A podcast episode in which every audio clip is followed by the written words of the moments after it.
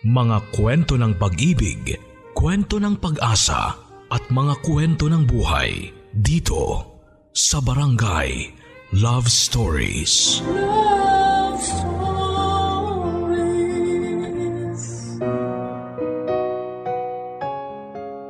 Ang sabi ng matatanda, kailangan nating maging mabuting huwaran sa mga bata. Kaya lang minsan dala ng hindi maiiwasang sitwasyon at hindi kontroladong pagkakataon, nagiging masamang tao tayo. Ikaw, naranasan mo na bang pamarisa ng bagong henerasyon ang mga kasalanan na nagawa mo noon? Mahirap naman talagang maging perpektong tao at wala rin namang hindi nakagagawa ng pagkakamali sa atin. Kaya nga minsan bago natin husgahan ang ating kapwa ay matuto muna tayong manalamin. Mga kapusang story ang tampok natin para sa araw na ito ay galing sa ating letter sender na si Susan, na kung kailan naman naisip niyang magbagong buhay na ay saka pa siya mumultuhin ang kanyang kahapon sa katauhan ng kanyang anak na si Shamara. Handa ka na bang makarelate sa kanya? Alamin natin yan sa mga kwento ng pag-ibig, buhay at pag-asa dito sa Barangay Love Stories number one. Dear Papa Dudut, ngayon pa lamang ay nais ko na magpasalamat sakaling mapili ninyong itampok ang storya ng buhay ko. Kilalanin niyo na lamang po ako sa pangalang Susan, forty-five years old, taga Novaliches, at kasalukuyang unemployed dahil pansamantalang natigil ang operasyon ng patahian na pinagtatrabahuhan ko noon dahil sa pandemic. Kaya naman para mabuhay sa araw-araw ay gumagawa ako ng mga pastries na ibinebenta ko online. Bukod doon ay nagtatahi din ako ng mga shorts at sando mula sa mga ritasong pinapakyaw ko at ibinebenta ko rin para naman may mapagkakitaan ako. Mag-isa na lamang kasi ako sa buhay ngayon, Papa Dudut. Matapos kong palayasin sa pamamahay namin ang kaisa-isa kong anak na si Shamara. Palibhasa, limang buwan na ang nakakalipas nang magkaroon kami ng matinding pagtatalo. Nanauwi nga sa tuluyan naming paghihiwalay ng landas. Aaminin ko na sariwa pa rin sa akin magpahanggang sa ngayon yung sakit at pagkamuhi ko sa sarili kong anak nang dahil nga sa skandalong kinasangkutan naming mag-ina. Subalit bago ko yon banggitin ay nais ko munang ikwento ang tungkol sa aking kabataan at kung bakit masasabi kong hindi rin ako naging mabuting huwaran sa anak ko. Papa Dudut, nineteen years old pa lamang ako nang magrebelde sa mga magulang ko. Sa edad kong yon ay na-engage ako sa premarital sex. Hindi niyo ako masisisi dahil sa bagay na yon na lamang ako nakakaranas na maging masaya. Palibhasa, lumaki ako sa isang abusado at magulong pamilya. Sa katunayan, lasinggero at basagulero ang tatay ko, samantalang sugarol at chismosa naman ang nanay ko.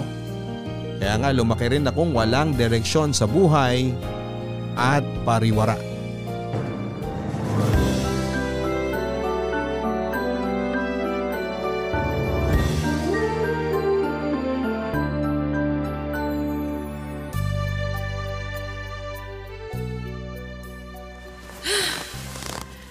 Grabe, parang habang tumatagal gumagaling ka. Ano, isa pa? Oh, sandali lang. Grabe ka naman. Hindi pa nga ako nakakapagpahinga eh. Katatapos lang natin oh. Tsaka medyo ngalay pa ako. Ano ba yan? Nakaka-round four pa lang tayo? Hindi pa nga nagiinit masyado ang gabi tapos pagod ka na? Ano ba namang klaseng resistensya yan, Lito? Kung makapagsalita ka naman dyan. Sinabi ko ba na ayoko na? Ang akin lang, hinay-hinay lang tayo. Teka lang muna. Baka kasi kapag nagtuloy-tuloy tayo, malumpo naman ako. Yun nga ang gusto ko. Yung lumpuhin mo ko. Bakit ba masyado ko naman yatang bigay todo ngayon? Usually nakakatatlong rounds lang tayo ah, di ba? Teka, sabihin mo nga, may nangyari ba? Siyempre wala. Ang gusto ko lang ay yung nangyayari sa atin ngayon. Lokohin mo, lelang mo. Kilala kita, Susan. Kapag nai-stress ka sa isang bagay, dinadaan mo sa sex. Kaya ano ba yun? Kaibigan mo rin naman ako, di ba? Pwede mo akong pagkatiwalaan. Sabihin mo sa akin. Problema na naman ba sa bahay niyo yan? Tungkol ba sa mga magulang mo? Ay, bakit ba ang galing-galing mong manghula? Siyempre. Nababasa kaya kita na parang libro. Ah, ganon? So ibig mo bang sabihin nakasulat na talaga sa pagmumukha ko yung mga problema ko sa bahay namin? Ganun ba yon? Sabihin mo! Ano? Mm! Aray! Ito naman! Ano ka ba? Joke lang yun. Siyempre hindi yun nakasulat sa mukha mo, no? Napaka mo talaga! Ay, as usual, nakakaasar na talaga sa amin. Kung pwede ko lang talagang layasan yung mga magulang ko, ginawa ko na eh. Biruin mo kagabi, nag-away na naman sila. Kesyo pa na yung inom ng alak ni tatay at nagastos na naman sa sugal ni nanay yung budget namin. Nakuha ba talaga nilang magtalo samantalang pareho silang gastador at salot sa lipunan, di ba? Mga sintu-sintu? Eh kung gusto mo naman na palang umalis sa inyo eh, bakit hindi na lang tayo magsama? Ano Susan? Ano sa palagay mo? Ano ka mo? Nagpapatawa ka ba? Seryoso ako. Sandali, sandali. Parang nabobuyata ako. Pwede bang paki-explain? Gusto sana kitang yayain na mag-live-in na tayo eh. Tapos maging official na. Live-in? Official? As in jowa? Ganun ba? Oo. Eh nagpapatawa ka nga. Hoy Lito, sa dami ng sasabihin mo magpapagana sa akin, yan pa talagang nakakabwisit na yun ang mga naisip mo? Sinong may sabi sa'yo na gusto ko makipag-on sa'yo tapos tumira pa kasama mo sa iisang bubong? O bakit ka naman tatanggi? Hindi pa ba sapat na may nangyayari sa atin? Para pumayag ka na magsama tayo? Tsaka ayaw mo ba nun? Makakaalis ka na sa bahay niyo, may iwan mo na ang mga magulang mo. Baka nakakalimutan mo, nag-aaral pa ako. Kahit ganun yung mga magulang ko, hahabulin ako nun ng itak kapag nalaman nilang may boyfriend ako. Saka sino bang may sabi sa'yo na gusto kong makipagrelasyon sa'yo? Sorry, hindi naman sa gusto kong ipahiya yung pagkalalaki mo. Pero wala pa talaga sa isip ko ngayon ang pakikipagrelasyon. Kaya halikan mo na lang ako, tapos simulan na natin ang round five. Ano? Dali na, nakabuka ka na ako.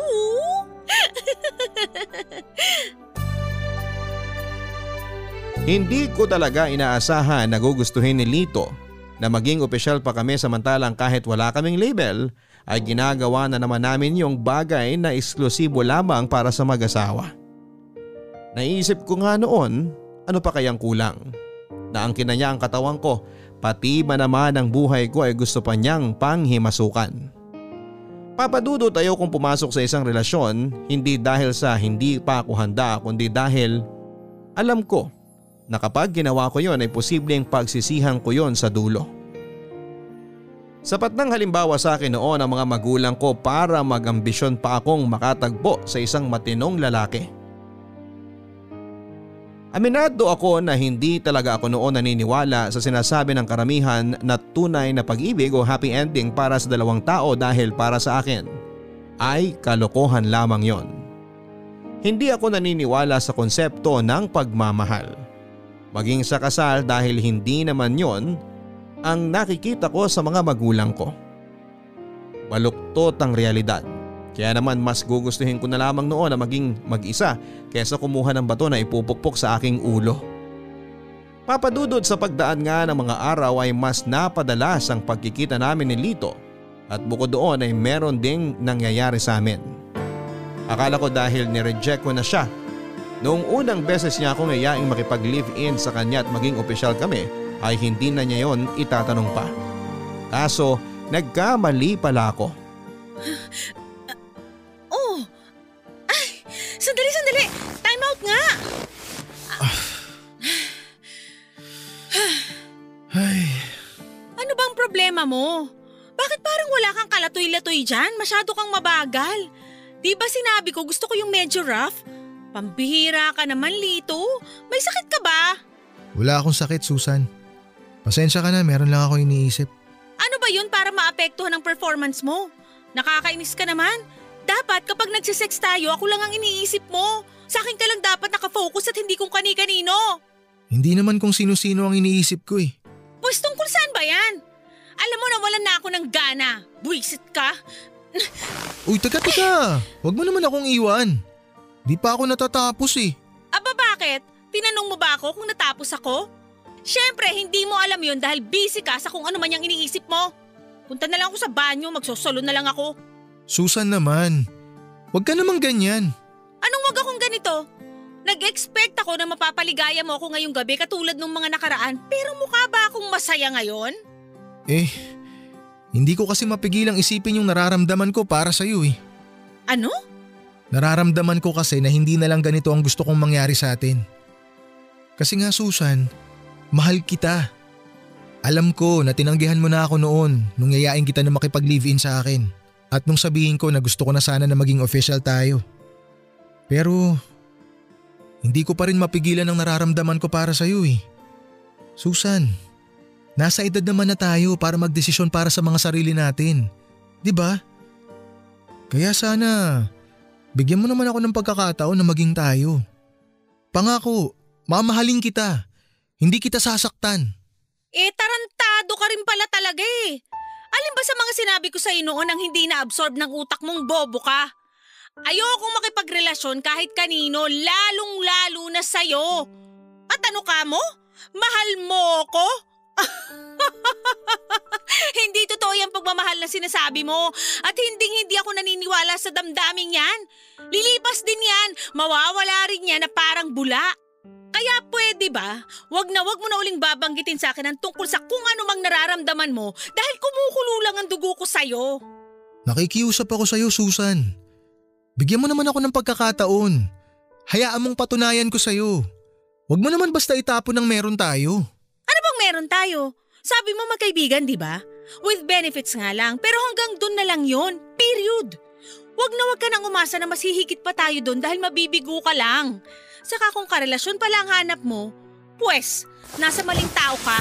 Teka, Susan, huwag ka namang umalis. Huwag mo akong iwan dito. Ayaw na kitang makita. Maghanap ka na lang ng ibang babaeng kokontrolin mo. Huwag ako. Salamat na lang sa lahat. Susan! Susan, sandali! Hindi ko alam kung saang anggulo ng mga sinabi ko noon ang hindi tumama sa kokote ni Lito para muli na naman niyang ungkatin ang tungkol sa nararamdaman niya para sa akin, Papa Dudut. Kaya nga nung araw ding yon ay nilayasan ko siya at sinabing ayaw ko na siyang makita pang muli. Sinubukan pa rin namang magmakaawa sa akin ni Lito pero hindi ko na nga siya binigyan ng pagkakataon pa para makabalik sa buhay ko. Minsan na niyang sinubukang kontrolin at makialam sa mga desisyon ko dahil lang sa pagpupumilit niyang lagyan ng label ang kung anumang namamagitan sa amin, kaya naman hindi ko na nga siya hahayaan pang ulitin yon. Alam ko na parang basura lang na itinapon sa estero ang naging trato ko kay Lito noon pero wala akong pakialam. Ang mahalaga lang sa akin ng mga panahong yon ay madispatcha siya ng tuluyan sa buhay ko. Pagkatapos ko nga siyang iwasan noon si Lito ay hindi na rin ako pumasok sa eskwelahan. Nang mga panahon na yon nasa second year college na ako pero mas pinili ko na lamang ang magtrabaho sa nightclub ng isa sa mga kaibigan ko kung saan ay nagkaroon ako ng ugnayan sa iba't ibang lalaki. twenty-three years old ako noon nang makilala ko si Rudy. Barangay Love Stories. Barangay Love Stories. Ang mga Kapuso shows mapapanood at mapapakinggan din abroad via G M A Pinoy T V, G M A Live T V at G M A News T V channels. Para mag-subscribe, visit w w w dot g m a pinoy t v dot com. Follow us at G M A Pinoy T V on Facebook, Twitter, Instagram, YouTube, Viber, and TikTok for the latest updates on Kapuso programs, artists, events, promos, and more. Salamat, Kapuso! Barangay Love Stories. Barangay Love Stories. Papa Dudut, ang sarap pala sa pakiramdam na maging malaya. Yung bang tipong nagagawa ko ng lahat ng gusto ko at kumikita pa ako ng pera.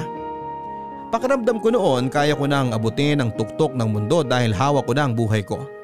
Nang magsimula kasi akong mamasukan bilang waitress sa nightclub kung nasaan ang kaibigan ko na nag-recruit sa akin ay tumanggap na rin ako ng ibang trabaho mula sa mga parokyano nilang naghahanap ng special service.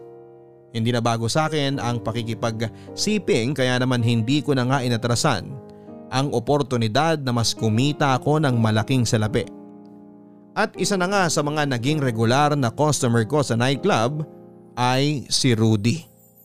Mas matanda siya sa akin ng tatlong taon at ang pakilala niya ay nagtatrabaho siya sa kasino. Gwapo si Rudy, maputi at matipuno. Pero ang isang bagay na nagustuhan ko sa kanya ay ang bigote niya. Gustong gusto ko yon dahil nakikiliti ako kapag dumadapo yon sa kung saang mang bahagi ng katawan ko. Naulit pa nga lang naulit ang unang beses na pag-check-in namin sa motel para may mangyari sa amin ni Rudy, Papa Dudut. Hanggang sa dumating na nga yun sa punto na siya na lamang ang gusto kong kasiping at mas lalo ngang nagalak ang puso ko nang aminin niya sa akin na ako raw ang dahilan ng pagbabalik niya sa naturang nightclub na pinagtatrabahuhan ko. Kaya nga kahit alawas noon sa una kong pahayag na hinding hindi ako papasok sa pakikipagrelasyon ay nahulog pa rin ako kay Rudy. Sa katunayan, pinayagan ko rin siya noong buntisin ako. Kaya lang pag-araan ng dalawang buwan, nalaman ko na lamang na ginawa pala akong kabit ng tarantado. Mahal? Mahal, nasan ka? Tapos na ako maligo. Bakit mo hawak yung cellphone ko? Akin na nga yan! Paano mo nalaman ang password ko? Hindi naman pala mahirap malaman ang password mo, gunggong ka! Please! Magpapaliwanag ako! Sige, simulan mo na bago pa kumuluan dugo ko't masuntok itang tarantado ka! Sino yung babaeng kasama mo sa pictures mo sa gallery? Mukhang ang sweet-sweet nyo pa, meron pa nga akong nakitang naghahalikan kayo? Ano? Huwag mo subukan magsinungaling dahil lalaslasin ko talaga yung leg mo! Ay, siya si Gigi, asawa ko. Asawa? Eh di ba ang pakilala mo single kang demonyo ka? Yun naman pala, may asawa ka na? Aba, ang galing mo rin ah! Kaya naman pala kung itago mo yung isa mong cellphone dyan sa bag mo, isa pinakakasulok-sulukan, akala mo siguro hindi ko mahanap no? Napakabobo mong magtago, leche ka? Bakit ba kasi pinakikialaman mong gamit ko? Naghahanap ako ng pera, di ba sabi mo nasa bag mo yung wallet mo? Kaso, iba ang nahanap ko. Saka wala kang karapatang magalit kasi sa ating dalawa, ikaw tong naglihim sa akin na may asawa ka na pala. Salagay, nakukulangan ka sa misis mo kaya nagpaparaos ka sa akin? Ganon ba yon? Kung hindi ka ba naman talaga tarantado, hanggang kailan mo planong bilugin ang ulo kung gago ka? Baka nakakalimutan mo nagtiwala ako sa yung animal ka. Hinayaan pa kitang buntisin ako kasi akala ko matino ka pero maling-mali pala ako. Katulad ka rin ng mga demonyong lalaki dyan na walang alam kundi magsinungaling, manggabit at manloko. Pwede ba? Huminahon ka nga lang muna, Susan. Paano ko hihinahon? Sige nga, sabihin mo, paano? Pinagkatiwalaan kitang ulupong ka pero pinagbuka mo lang akong tanga? Paano ko ngayon sasabihin sa batang nasa tiyan ko na kabit ang nanay niya at bastarda siya? Ano? Magsalita ka! Hindi naman kailangan pa umabot sa ganun. Pwede naman natin isekreto relasyon natin. Papanagutan ko pa rin naman kayo ng anak natin eh. Hindi ko kayo tatakasan. Gusto mong maniwala na naman ako sa mga pinagsasasabi mong lintik ka? Naloko mo na ako na isang beses! Sa palagay mo, hahayaan ko pang bilog-bilogin mo uli ang ulo ko? Ipapalaglag ko tong batang to! Ha? Ano ka mo? Susan naman! Huwag mo ako masusan-susan dyan! Lintik ka! Ikaw ang nagsimula nito, ako lang ang tatapos! Ayoko sa batang nasa tiyan ko dahil anak lang siya ng isang katulad mong manloloko. At wala kang magagawa dahil ako pa rin ang magdedesisyon para sa sarili ko. Lumayas ka ngayon din sa pamamahay ko dahil sukang-suka ako sa katulad mong sinungaling! Pag-usapan natin to. Huwag naman sana ganito. Please! Makipag-usap ka dun sa asawa mo mukhang pa! Pag-usapan niyo kung paano kanya mapapatawad sa pagiging malandi at makati mo! Layas! Alis!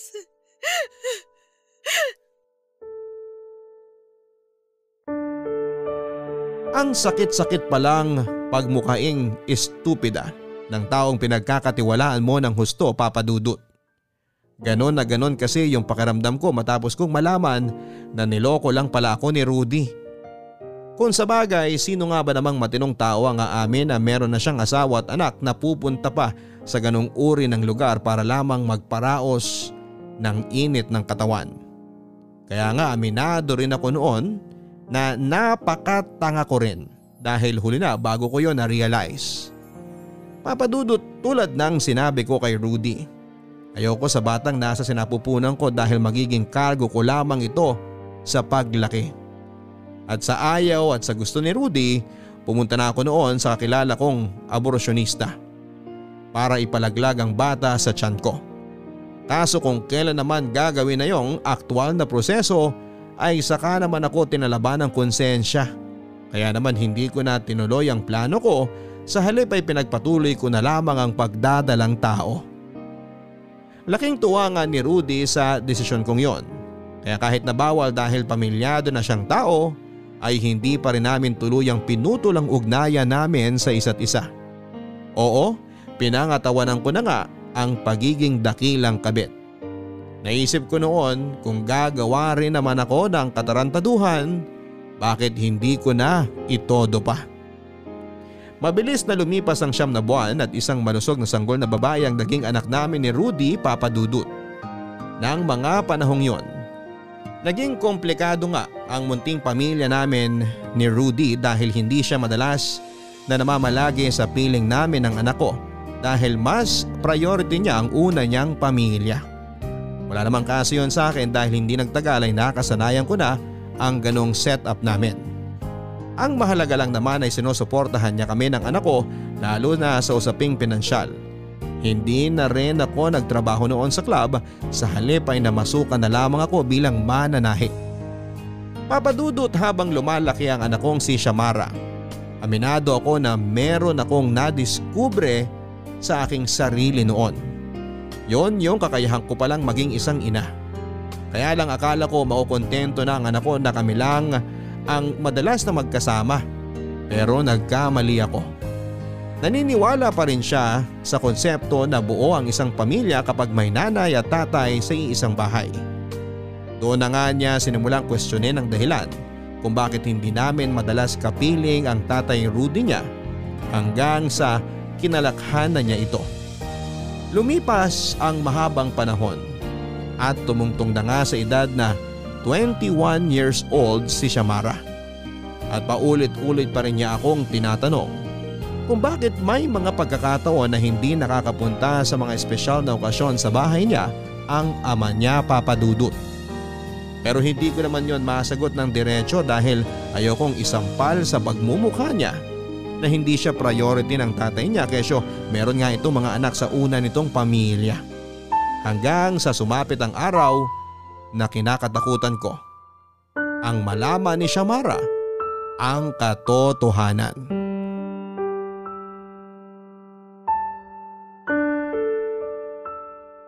Sinabi mo? Bakit ka kamo hindi makakapunta? Di ba nag-confirm ka na last time? Rudy naman! Ano na lang iisipin ni Shamara? Alam ko naman yun. Kaya nga, humihingi ako ng pasensya. Bigla kasing nagbago yung petsa ng graduation ng anak namin ni Gigi. Alam nga namang hindi ako umattend. Sigurado magtatampo naman yung mag-ina ko.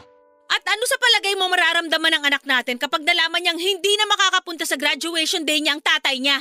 Baka nakakalimutan mo, hindi lang yung anak niyo ni Gigi ang importante at dapat mong pagtuunan ng atensyon. Pinapaalala ko lang sa'yo na napakarami mo ng utang kay Shamara. Ano bang magagawa ko? Susan, hirap na hirap na nga ako magtago eh. Tapos pinapakomplika mo pa yung sitwasyon. Ang kapal din naman ang mukha mong palabasin na biktima ka. Samantalang nung umpisa pa lang eh ikaw na ang naglagay sa sarili mo sa ganitong sitwasyon. Let's naman, Rudy! Kung ako lang sana, walang problema ang setup natin pero isipin mo naman yung anak natin. Sawang-sawa na ako mag-isip ng kung ano-anong idadahilan kapag nagtatanong siya kung bakit hindi ka namin palaging kasama.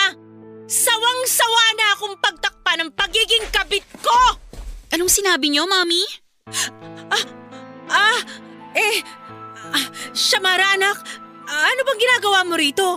Tapos ka na bang mag-ayos para sa graduation mo? Hindi ba obvious? Sandali, si Daddy ba yung kausap nyo? Ano, nasan raw siya? Ilang oras na lang graduation ceremony ko na. Kailangan na nating pumunta sa venue. Ay, mag-usap na lang tayo mamaya. Bye. Shamara, anak, ang daddy mo nagsabi sa akin na… Na hindi siya makakapunta kasi biglang may emergency sa trabaho niya. Ganun ba? Huh? Bakit pa nga ba ako umaasa na makakarating siya sa graduation ko? Samantalang wala pa akong natatandaan na pumunta siya sa kahit na anong event ko simula elementary. Iintindihin mo na lang ang daddy mo, anak. Busy siyang tao. Hanggang kailan niyo ba idadahilan ng tungkol sa bagay na yan, Mommy? Narinig ko kayo. Sinabi niyong kabit kayo ni Daddy. Kaya wag mo na siyang pagtakpan. Wag mo na akong pagmukhaing tanga dahil nabuking ko na kayo. Kaya naman pala palagi siyang walang oras at panahon sa atin. Kung meron man, kakarampot. Yun naman pala kasi hindi niya tayo priority dahil sampid lang tayo sa buhay niya at ng tunay niyang pamilya. Shamara, huminahon ka nga muna. Alam niyo kasalanan yung lahat to, Mami eh. Uh, ano ka mo? Dahil pumayag kayong maging kabet ni hindi niyo na nirespeto ang sarili niyo. Nakakahiya kayo. Hoy, bata ka! Wala kang karapatang pagsalitaan ako ng ganyan dahil wala kang alam sa mga pinagdaanan ko noon! Sige! Sabihin nyo, ipaintindi nyo sa akin yung mga pinagdaanan nyo para maintindihan ko kung bakit kayo naging ganyan. Ano? Hindi kayo makapagsalita? Saan nyo nakilala si Daddy? Saan? Mahalaga pa ba yun? Bakit hindi nyo masabi-sabi? Di ba kayo tong nagagalit? Kesyo hindi ko alam ang pinagdaanan ninyo? Ay, nagkakilala kami ni Rudy sa isang nightclub nung minsan ako nagtrabaho bilang waitress doon. Bilang waitress nga lang ba talaga? Ano pang hindi niyo sinasabi sa akin? Sabihin niyo na! Teka, tama bang hinala ko? Hindi lang kayo nagtrabaho nun sa club bilang waitress! Oo na, sige na! Tama ka kung iniisip mo na isa akong pakawalang babae! Ano, masaya ka na ba? Yan ba ang gusto mong marinig? Nakakadiri kayo! Napakarumi niyong babae! Kinasusuklaman ko kayo! Hindi yun ang unang beses na nagtalo kami ng anak kong si Shamara dahil habang nagkakaedad siya ay parang nakikita ko sa kanya ang sarili ko noon, Papa Dudut. twenty-one years old pa lamang siya pero matatas na siyang sumagot-sagot sa akin at mas lalong ang naging malakas ang loob niyang lapastanganin ako bilang nanay niya. Matapos niyang malaman na pareho kaming sampid sa buhay, may pamilya ang Daddy Rudy niya. Masakit para sa akin na sumbatan at pagsalitaan ng hindi magaganda ng sariling anak. Pero pakiramdam ko ay deserve ko ang bawat katagang punong-puno ng galit at pagkamuhi na sinabi sa akin ni Shamara noon, Papa Dudut. Pakiramdam ko kasi ay hindi ako naging mabuting huwaran sa kanya bilang isang nanay. Dahil sa mga kasalanan namin ng tatay niya. Kaya nga hindi ko na rin napigilang kamuhian at sisihin ang sarili ko ng mga panahon na yon. Papa Dudut, akala ko ay hindi magtatagal ang pagtatampong yon sa akin ni Shamara. Akala ko pagkalipas ng ilang araw ay magkakabati rin kami katulad noong kapag nagtatalo kami o may hindi pinagkakasundo ang bagay, subalit nagkamali pala ako. Lumipas ang ilang araw at linggo, napansin ko na lamang na hindi na madalas umuwi sa pamamahay namin ng anak ko. Kung umuwi man siya, nandyan yung lango siya sa alak. Sinasaway ko siya at pinagsasabihan pero madalas niya akong pagdabugan o di kaya ay pagsarhan ng pintuan ng kanyang kwarto. Nang mga panahong yon ay tuluyan na nga rin kaming tinatuan ni Rudy bilang mag-ina niya. Matapos mabuking ng asawa niyang si Gigi ang pagkakaroon niya ng anak sa ibang babae, Papa Dudut. At lalong kumulo ang dugo ni Rudy nang malaman niya ang kagagawa ng magaling naming anak na si Shamara, ang pagkakabuking niya. Paano ba naman, matapos malaman ng anak namin ang tungkol sa pagiging kabit ko ay bigla na lamang itong sumulpot sa pamamahay ng unang pamilya ni Rudy. Dala ang mga ebidensyang nagpapatunay na bunga siya ng pagiging makasarili at walang hiya namin ng tatay niya. Ni sa hinaga pa ay hindi sumagi sa isipan ko na mas magiging malala pa sa akin si Shamara. Para bang mas pinapatunayan pa niya sa akin na numero uno siya pagdating sa pagrebelde kumpara sa akin noon.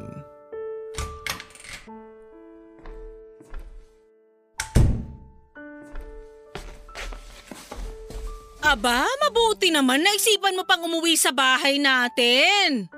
Pwede ba? Hindi akong sermonan.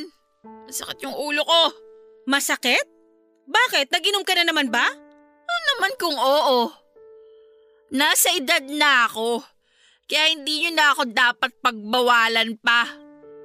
Graduate na ako ng college. At kasalukuyang nagtatrabaho. Nakalimutan nyo na ba? Karapatan kong gawin ang gusto ko. Hindi ko nakakalimutan ang tungkol sa mga bagay na yon. Pero hindi ibig sabihin eh sisirain mo na ang buhay mo. Kakasimula mo palang magtrabaho tapos ganyan ka na? Bakit? Di nyo naman perang ginagastos ko panginom, di ba? Kaya bang kinakagalit nyo? Kayo nga kapag nagiinom, di ko kayo pinapakialaman. Tapos kapag ako, todo silip kayo? Ay sumusobra ka na talagang bata ka ha? Baka nakakalimutan mo, nanay mo pa rin ako! Nanay nga kita.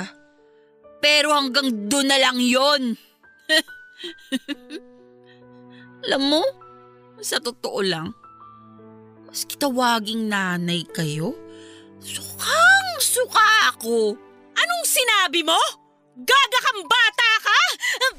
O oh, sige, saktan niyo ako! Sige!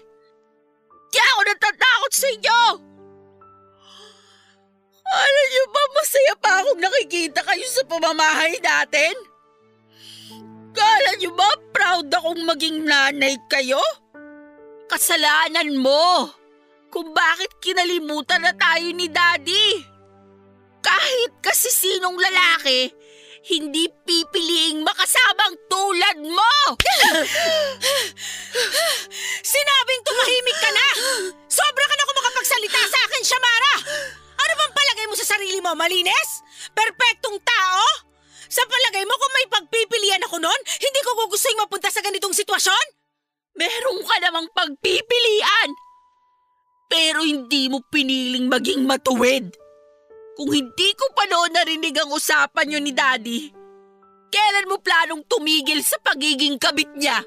Para sabihin ko sa'yo, wala nang namamagitan sa amin ang tatay mo. Hindi ko na siya mahal at ganun din siya sa akin kaya wag na wag mo akong pagsasalitaan ng ganyan. Hoy Shamara, matanda ka na kaya dapat naintindihan mo na ang sitwasyon. Kaso sa nakikita ko, para ka pa rin bata ako mag-tantrums dyan. Kahit kailan, hindi ko kayang intindihin yung sinasabi mong sitwasyon! Wala ka na magagawa dahil baluktot ang realidad na inaakala mo! Hindi palaging nangyayari sa tunay na buhay ang mga magagandang bagay na napapanood mo sa pelikula at nababasa sa libro! Kaya kesa patuloy mong iyakan ang masalimuot na bagay sa pamilya natin, simulan mo na lang itong tanggapin! Ikaw din ang mahihirapan kung patuloy mo pa rin ipipilit ang hindi pwede!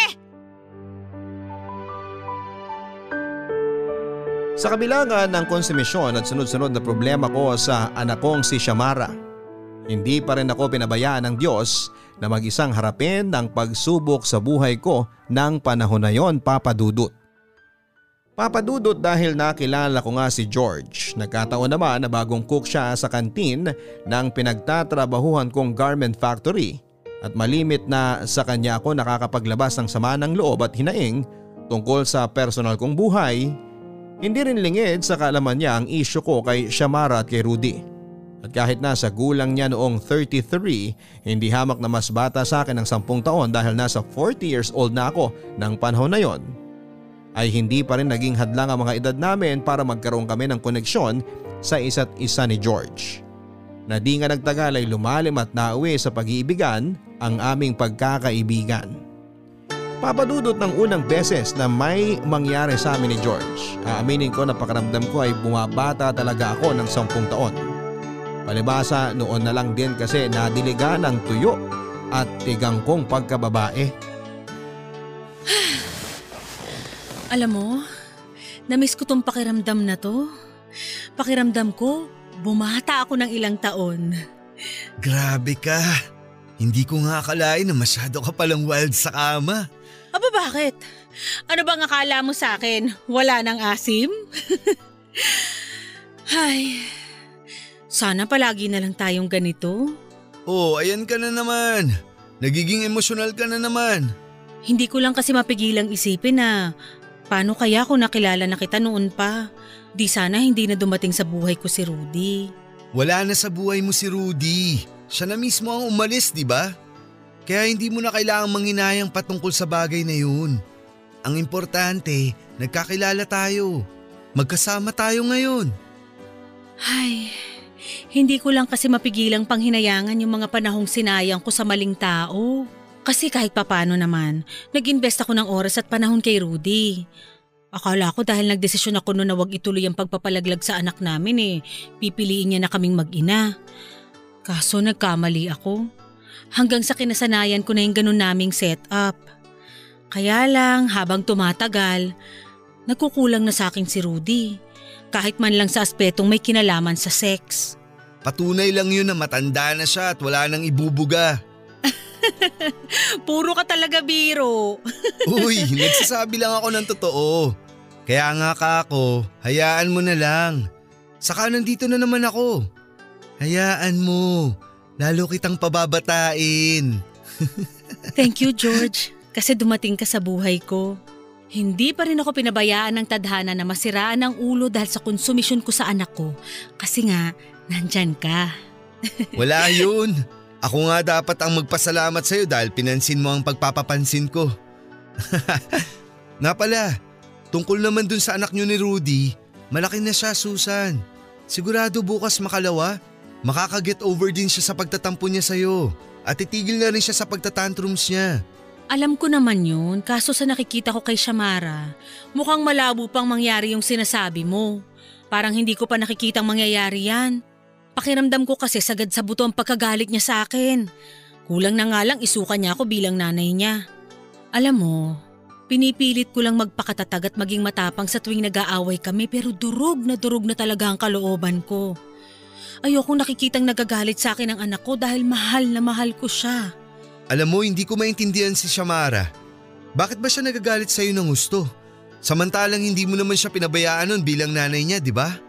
Kung ako sa kanya, magpapasalamat pa ako sa mga ginawa mo simula bata siya. At kung may dapat man siyang kamuhian, yun yung tatay niya na nang iwan sa inyo. Ay, alam mo may punto ka.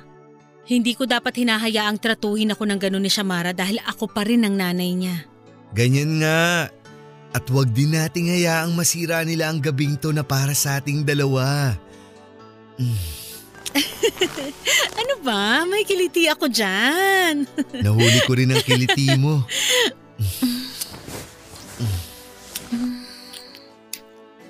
Magsama na tayo, George. Sigurado ka ba dyan? Siguradong sigurado. Tumira ka na sa bahay. Hindi ko na kayang mawala ka palagi sa paningin ko. Pakiramdam ko masisiraan ako ng ulo kapag hindi kita nakita kahit isang segundo. Kung yan ang gusto ng mahal ko, sino ba naman ako para tumanggi, di ba? Kaya mamaya na lang tayo mag-usap. Halikan mo na ako. Mm. Mm. Mm. Malaking bagay na dumating sa buhay ko si George dahil muli niyang binuhay ang init na matagal nang namatay sa kaloob-looban ko, Papa Dudut. Kaya nga kahit pinapasakit ni Shamara ang ulo ko, pinapasarap naman ni George ang bawat gabi ko. Doon na nga rin kami nag-decide na magsama sa isang bubong pagkaraan ng ilang buwan naming pagiging magkasintahan. Sa apartment na tinitirhan naming mag-ina ko ibinahay si George dahil ng mga panahon na yon ay wala naman siyang sariling tinutuluyan. Sa madaling sabi, naging sugar mommy din ako ni George dahil sa mga pera at regalong gamit na ibinibigay ko sa kanya. Sa edad kong yon ay hindi ko naakalain na muli akong mai-in love. Na muli akong magmamahal at makakaranas na mahalin pabalik. Bagaman bago naman akong muling pumasok sa pakikipagrelasyon ay sinigurado ko munang walang sabit si George katulad ng demonyong si Rudy. Barangay Love Stories. Barangay Love Stories. Ang mga Kapuso shows mapapanood at mapapakinggan din abroad via G M A Pinoy T V, G M A Live T V at G M A News T V channels. Para mag-subscribe, visit w w w dot g m a pinoy t v dot com. Follow us also at G M A Pinoy T V on Facebook, Twitter, Instagram, YouTube, Viber, and TikTok for the latest updates on Kapuso programs, artists, events, promos, and more. Salamat, Kapuso! Barangay Love Stories. Barangay Love Stories. Dahil nga sa madalang na pag-uwi sa bahay ng anak kong si Shamara, ay mas nagkaroon kami ng kalayaan ni George na gawin ang mga bagay na gusto namin.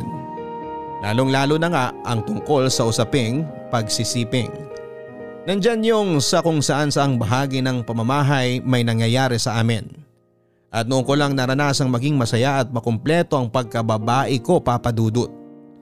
Hanggang isang araw ay naabutan kami ni Shamara na may milagrong ginagawa sa sofa ng sala namin. Pero imbes na magkaroon ng sigawan o kahit na anong drama, tiningnan lang kami ng anak ko na parabang diring-diri siya sa amin.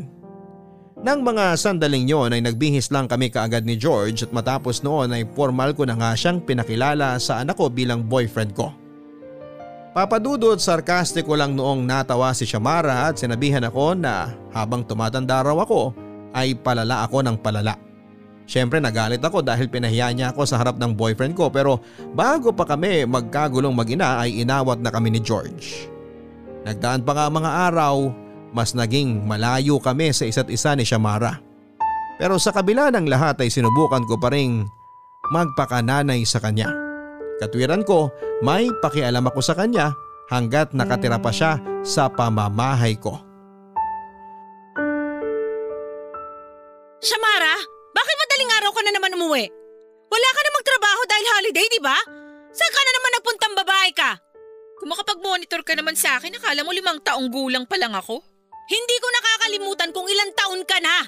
Pero baka ikaw, nakakalimutan mong may nanay kang nag-aalala at naghihintay kung kailan o anong oras ka uuwi. Bakit? Sinabi ko bang hintayin niyo ako? Saka teka, tama ba yung narinig ko? Nagkaroon kayo ng time para mag-alala sa akin? Sa pagkakatanda ko kasi, busy kayo dun sa lalaki niyo. Na ano nga ba yung pangalan ulit? Um, hmm. Tumahimik ka na! Huwag mong idambay sa gulo natin si George! Ikaw ang tumahimik? Alam mo, lalo mo lang pinaliliit ang tingin ko sa'yo eh. Nang nakuha mo pa talagang magsama ng lalaki sa pamamahay na to. Hindi ka na ba talaga nahiya sa sarili mo, Mami? Ganyan ka na ba talaga kadesperadang madiligan? Kaya pumatol ka na lang sa kung sino-sino? Abang bastos ng bibig mo ah! Ako? Bastos? Sino kaya yung nahuli ko na may ginagawang milagro sa sofa? Di ba ikaw? Kayo? So ibig sabihin, ikaw ang bastos sa ating dalawa. Sumusobra ka na talaga! At anong gagawin mo? Sasaktan mo ako ulit? Sige lang! Sampalin mo ulit ako. O ayan, ayan yung pisngi ko. Ano pang hinihintay mo? Dali, sampal! Teka, ano yung nasa leg mo? Kiss mark ba yan? Patingin nga! Ano ba? Bitawan niyo ako? Tama ba ang iniisip ko? Bakit kami ganyan? Hindi na lang ba pag-inom ng alak inaatupag mong lintik ka? Eh ano naman sa inyo ngayon? Kayo nga mas malalapas sa akin nung kabataan nyo tapos pagbabawalan nyo ko? Di naman yata patas yun. Pero napakabata mo pa para mabuntis! Paano na lang kung may sakit pala yung kaseks mo? Paano kung naipasa niya yun sa'yo? Ano? Sabihin mo! Ang bata-bata mo pa! Huwag ko ngang praning! Anong palagay mo sa akin? Hindi marunong mag-ingat? Sa lagay, ikaw lang ang pwedeng magparaos ng init ng katawan? Ikaw lang ang may karapatang mag-enjoy at umungol dahil sa labis na kasiyahan at sarap? Di naman yata pwede yun. Shamara, hindi na kita kilala! Nagbago ka na! Kanino ba ako magmamana? Sa iyo lang naman, di ba? Alam mo, kung naging huwaran ka lang sana bilang nanay ko, hindi ako magkakaganito. Ikaw ang sumira sa akin dahil sa mga halimbawa mo. Kaya huwag kang magre-reklamo kung sakaling makita mo sa akin yung dati mong pagkatao.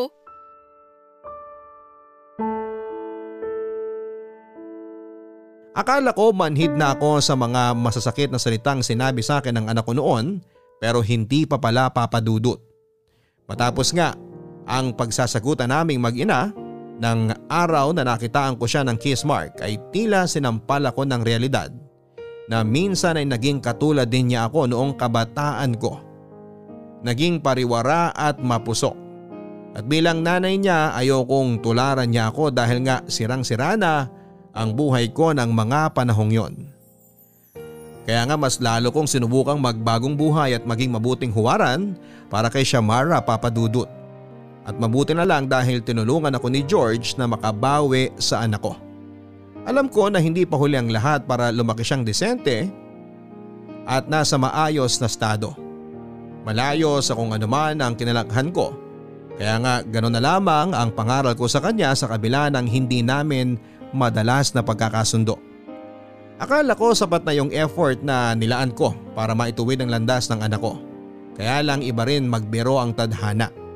Dahil hindi ko akalain na masisikmura ni Shamara na taluhin ako na mismong nanay niya nang maabot ng kung may ginagawa silang milagro ni George.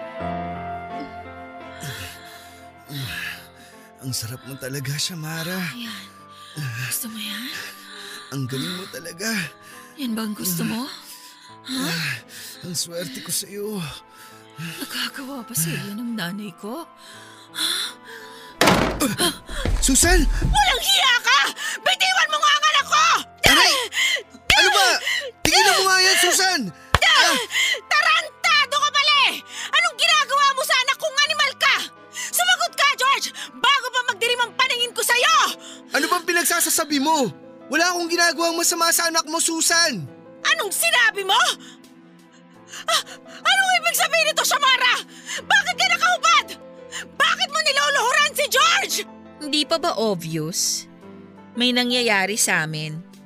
At sakto, kung kailan naman matatapos na sana siya, saka ka umiksena. Ano ka mo? Ay, oo, oh, Susan! Huwag mong saktan ang anak mo! Ano ba? Nasasaktan ako! Bitawan mo nga siya! Pwes, ikaw na lang ang sasaktan kung demonyo ka! Susan, tumigil ka na sabi! Aray! Tumigil ka na, baka hindi ako makapagtimpi sa'yo!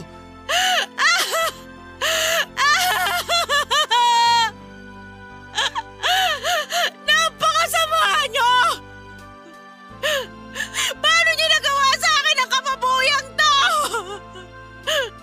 Pinagkatiwala ko kayong pareho pero pinagtaksilan nyo ako! Hayop ka, George! Ulubong ka! Sa dinami-dami ng babae, anak ko pa talaga ang napili mong ikama! At ikaw naman, Shamara! Ganyan na ba kasagad sa buto ang pagkasuklam mo sa akin ng nanay mo? Para taluhin mo? Ano? Sumagot ka! Paano kung sabihin ko sa iyong oo? May magagawa ka ba? Saka huwag ka na masyadong madrama dyan. Hindi naman dapat gawing issue ang nangyari dahil kung tutuusin, pwede naman natin itong pag-usapan at pagkasunduan ng maayos. Anong pinagsasasabi mo? Naisip ko lang naman na pwede nating paghatian si George. Tutal, wala naman kaming nararamdaman sa isa't isa at tanging sex lang ang habol namin. Pwede tayong magsalitan sa kama o di kaya pwede tayong threesome. Tumahimik ka na! Napakababoy mo! Ngayon ka pa talaga magmamalinis? Samantalang walang malinis sa pamamahay na to. Huh? Kung sa bagay, mas madali nga namang magalit sa iba kesa magalit sa sarili mo. Ipokrita kang leche ka! Tumahimik ka na sabi! Magsilayas kayo ngayon sa pamamahay ko! Ayoko nang makita ang pagmumukha niyong dalawa! Mga baboy! Mga demonyo!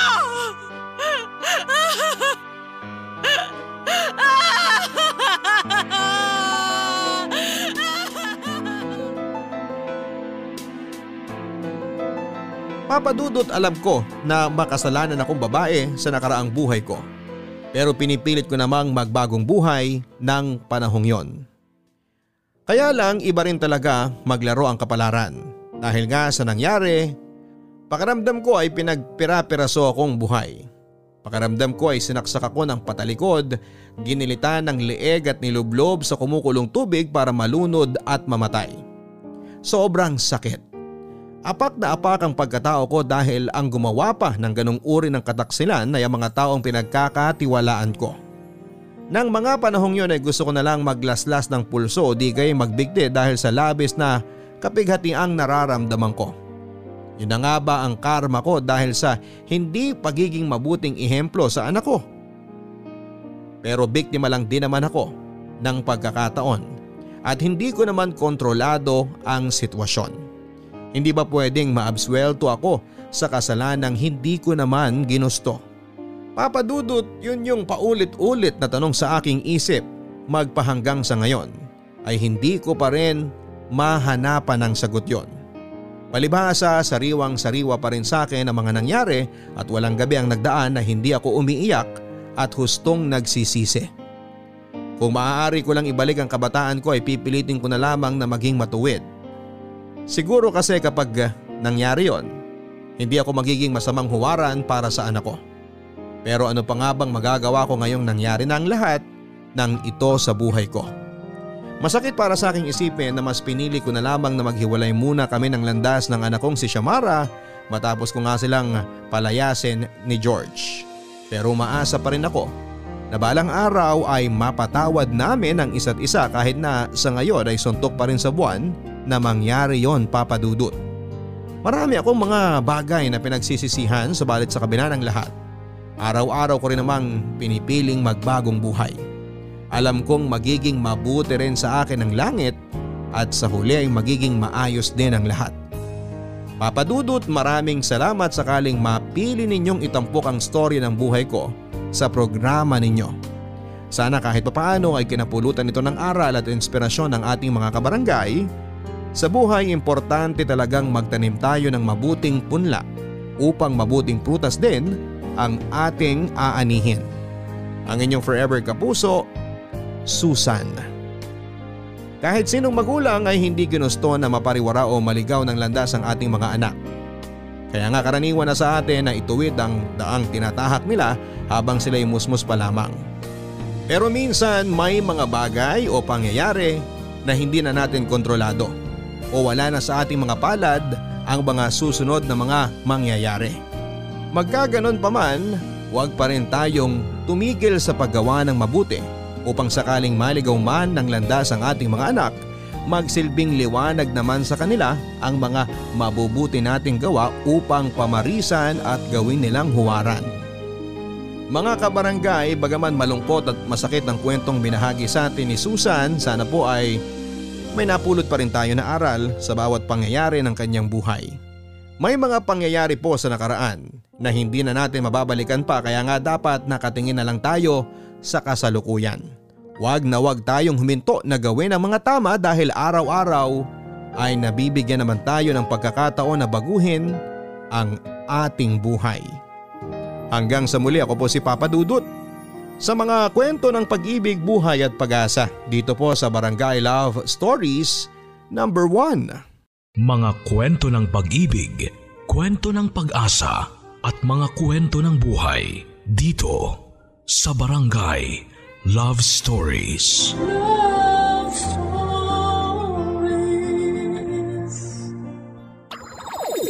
Nagustuhan ang iyong napakinggan? Ituloy yan via live stream sa w w w dot g m a network dot com. Barangay L S ninety-seven point one. ninety-seven point one.